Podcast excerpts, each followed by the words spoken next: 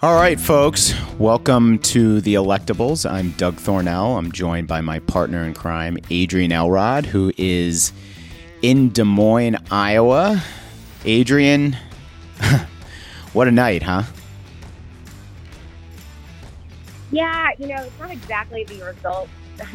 well, we don't even know what the results are. It's Not the results that we were expecting last night. Um, but look, I think what's important to keep in mind, certainly for our listeners, is that the Iowa Democratic Party wants to make sure that whatever results they are as accurate as possible. And given the fact there were some flaws in the app that some of the precinct captains um, were encouraged to use to compute their results and, and submit their results, we want to make sure the Iowa Democratic Party wants to make sure that everything that they put out, every single result that they put out is entirely accurate, which is why, you know, we're going to see they've announced today that they will be putting um, about 50, maybe a little bit more than 50% of the results out around 5 p.m. Eastern Standard Time. Um, and then we'll see additional results trickle out over the course of the evening. Um, I'm not sure if that will possibly go into Thursday, but the point is um, delayed. But I think everybody, or at least, you know, the, the Democratic Party, the DNC, and the Iowa Democratic Party feel confident that once the results are actually out, they will be very accurate. And it's also important, Doug, to keep in mind that this is the first time Iowa has ever released the raw vote total for. And for caucuses, that's complicated because you have to not only release the number of people who participated in the caucus, but also the number of people and, and who they supported in, in the first alignment, but also how many people supported who in the second alignment. So there's two raw vote totals being put out. Um, and that just takes extra layers of um, of of you know accuracy and reporting but this is certainly not the result that we expected. And i think you know many of us i was doing a lot of tv last night with msnbc so here we are at this point. So look I, I and i did see that uh, i just saw that the idp was releasing these partial results. I think that's just a little odd. Um, you know i think depending upon where these precincts are it's going to paint a picture that may not be accurate for the you know for the campaigns. If it's heavily in young or college towns, that obviously favors some candidates. If it's in more rural towns with older voters, that favors other candidates. Um, you know, I'm not sure why they arrived at that decision. Uh, I think they've waited long enough that if they're going to release, they might as well just release all the results at once. Um, you know, I'm not, I'm just not sure. Like, what I don't really know. Do you happen to know like what was the rationale behind that?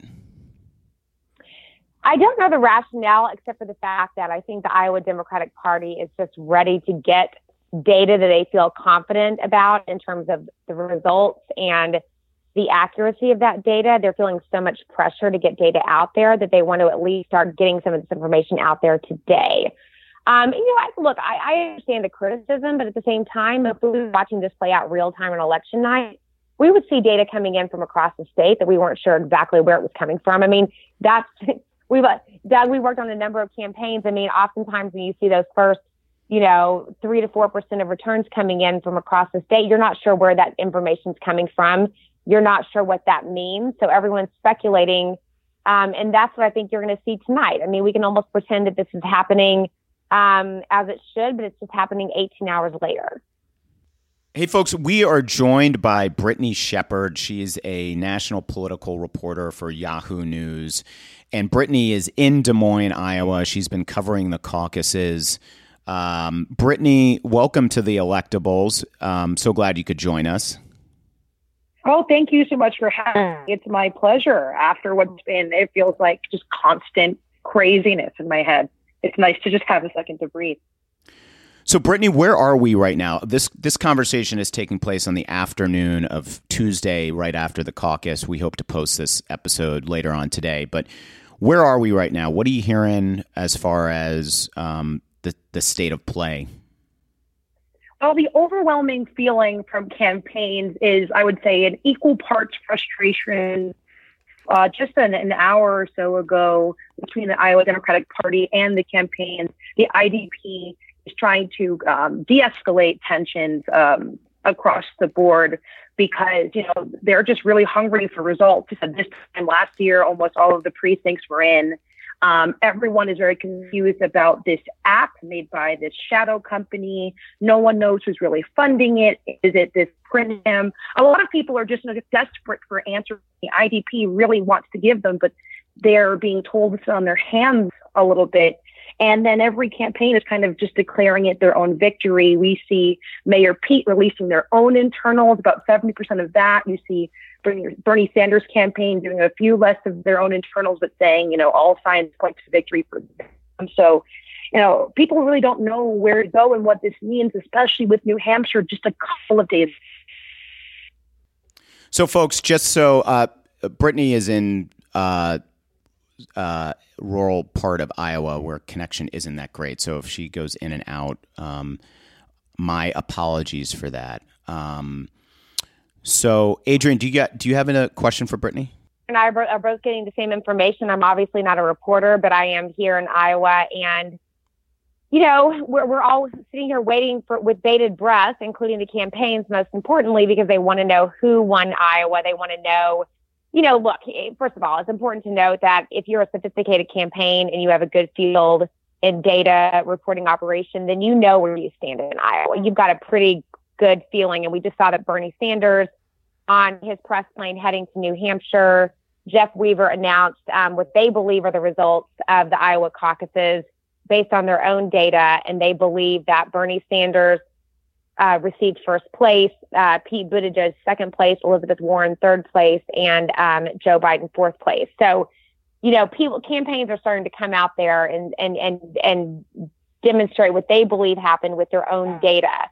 Um, but at the same time, all of us who you know are waiting for that you know objective data from the party, you know, we're waiting with bated breath. But it's also so important that this data be accurate and that it reflect the totality of um, of all the results. And what the party is having to do, unfortunately, is they're doing some of the I hate to use the word manual. Re- they're not recounting, but they are taking into account the um, pieces of paper that caucus goers filled out when they walked into a caucus to demonstrate in that first alignment who they were supporting. All of yeah, and making sure those saw- are accurately counted. Oh, yeah, and I was just go ahead, Brittany. Adrienne, just to add to that, like I reviewed an email from the IDP out to local caucus organizers stressing that like they have to collect everything by hand and any kind of paper trail they have to, um, to basically um, is being collected currently, which means that you know we might not see full results till the end of the week. That's New Hampshire. Um, and it's really causing a lot of panic from what I'm hearing. And, you know, folks are just declaring themselves winners. This is not the Iowa caucus we thought we were going into 48 hours ago. No, and you exactly. know, 68, well, I don't know the final count, 68, 70 million dollars was spent on advertising. You have a lot of these campaigns who invested a lot of, you know, the most important commodities they have, uh, their candidates' time and, and their campaign resources in Iowa. And, um, you know, and it's hard to say what they have to show for it right now. Um, I'm not entirely sure that even with the results, you know, we walk into the State of the Union tonight. There's an impeachment vote. I'm not. I'm just not sure. You know, Iowa has always been used as a as a momentum measure, uh, as a way to generate a bounce for candidate, and I don't think that's you know that's certainly not going to take place here. I don't think. Um, I think a lot of people will just question the you know what happened. You know, sort of the the results as they come in. Um, and the campaigns will probably, the losing campaigns will encourage that, rightfully or wrongfully. Um, but um, Brittany, what do you hear about the when did when did trouble first start showing itself? Well, last night I saw I was at Biden HQ, right? So we were already tempering our expectations. We, you know, Biden campaign's been saying for a while, maybe they don't need Iowa. The numbers were kind of dwindling dwindling over the past couple of days. So the mood was already kind of tense um, there at Drake University. But we were all watching, the waiting for the returns um, on CNN, and we heard Wolf Blitzer say, "Oh, IDP is holding some of their early results because of quality control." And that's the control to possible technical difficulties with a reporting app to tabulation difficulties to, you know, what really became a problem with not being able to properly account for alignments, which will potentially change delegate counts from district to district. Um, I was talking to one precinct captain in Sioux City who said that he did not get the app uh, until four days ago. And he's like a 25 year old millennial precinct captain who technology. He was telling me that some adjacent counties had precinct captains who were, you know, 70, 75 years old who might not know two factor authentication and like how to navigate the complicated user interface. So externally problems are percolating around um, yesterday evening, like 8 or 9 p.m. But honestly, I think trouble was in the water. Writing was on the wall, perhaps far before that. Um, what is your uh, what is your what's your take on the uh, how each of the campaigns have handled last night? Anyone stand out to you in terms of who handled it well, who didn't? Well, we, I was hearing a lot of chatter, even in the Biden room that I, I was in, that it was good for Amy Klobuchar to come out so early when she did. Of course, you know, we were hearing from the Klobuchar campaign that they would kind of be happy with a third or fourth. Um, it's also as important as being first choice for these mid-tier campaigns. Um, and she was able to come out against Donald Trump and kind of pro unity and say, you know what, we're punching above our weight, and that's a win for us. They can clip that, they can fundraise off of that, and smooth sail into New Hampshire, which she's already there now. Um, but before stopping in D.C. briefly for this impeachment vote to finally wrap up, um, I think that people are in Mayor Pete declaring victory. I, I think some are saying that perhaps that was a little bit overblown when the numbers aren't out and Bernie Sanders has a potential for a breakaway. Um, and, you know, Joe Biden was pretty consistent with trying to temper expectations. I was in that room. You would think for the former vice president there'd be, you know, hundreds and hundreds and hundreds of people, but there were maybe 200 people who were very happy to see him, but it, it wasn't some kind of breakaway. Folks might think it would have been a couple of months ago. Yeah, and I want to just say something on on what Brittany said really quickly, Doug. I thought it was very interesting that you didn't see a lot of campaigns taking advantage of this, you know, sort of vast two to three hour period where we were all those of us who were doing television, we're all, you know, just basically trying to find whatever we could mm-hmm. talk about, trying to fill the mm-hmm. airtime, um, you know, pontificating about the results and whatnot. It was mm. advantage of that moment um, and Amy Klobuchar, of course, was the first one to go out and do it. She, you know, gave a, a fantastic speech. But, you know, in between impeachment and, um, of course, New Hampshire coming up and everything else that's happening right now, it's kind of amazing that here's a, an ample opportunity for millions and millions of voters because so many people across the country were tuned in to um, what was happening last night, tuned into the coverage. And it was surprising to me, frankly, just that you didn't see more candidates go out there and try to capitalize on that moment. Now, of course, you did over the course of the evening. I think once, once you know, for example, Pete Buttigieg's campaign realized, oh, Senator Klobuchar is going out and speaking. I should, we should send him out. They did, um, but it was surprising to me that you didn't see more people immediately take advantage of that moment.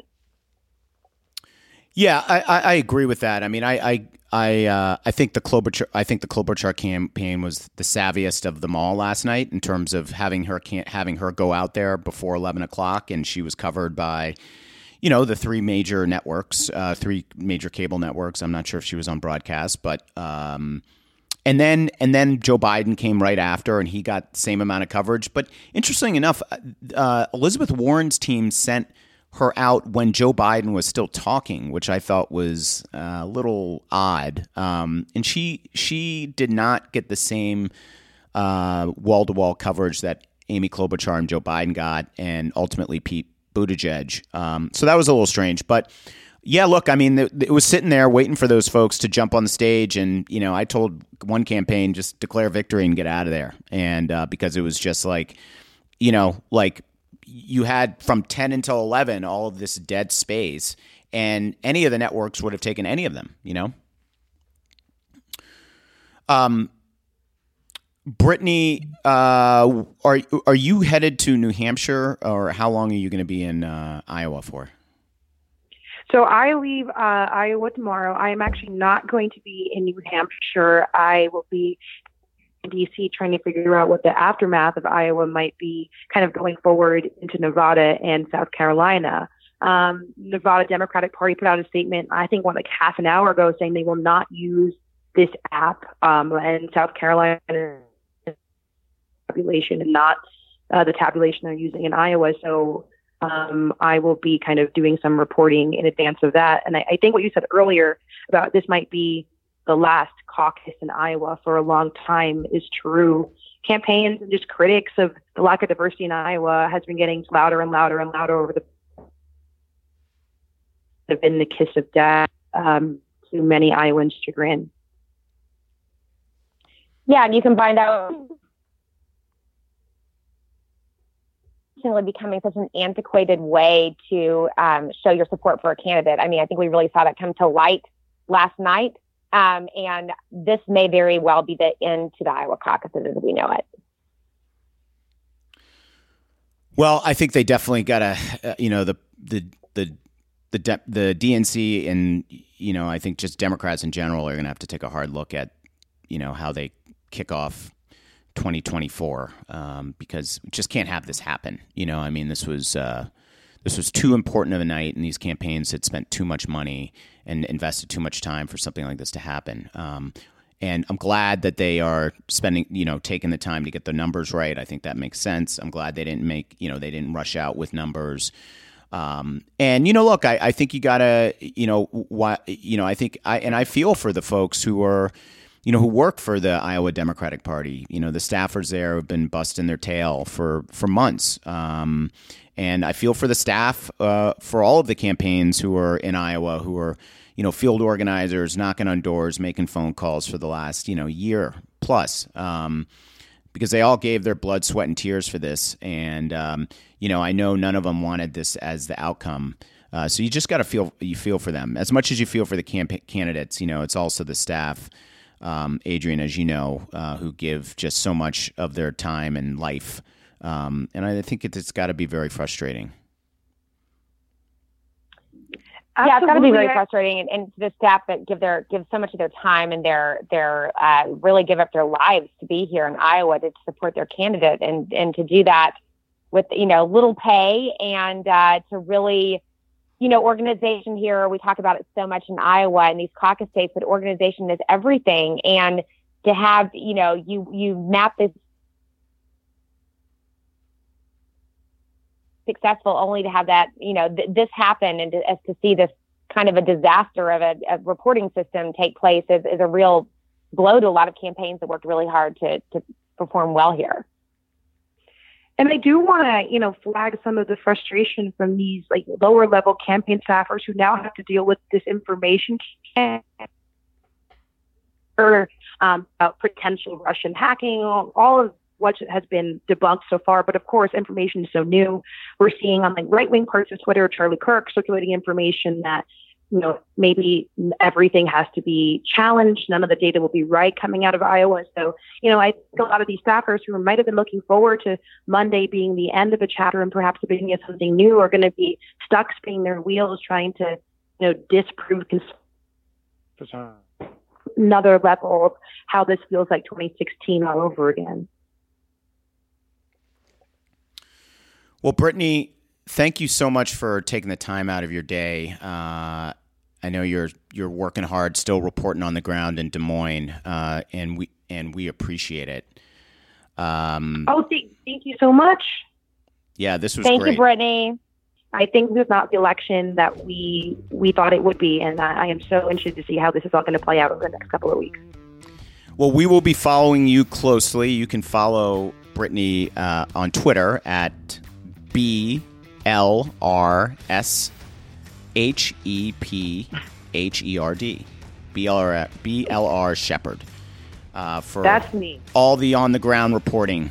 Um, so, for my partner in crime, uh, Adrienne Elrod, this is Doug Thornell, uh, and this has been a the latest episode of The Electables, and we'll catch you next time.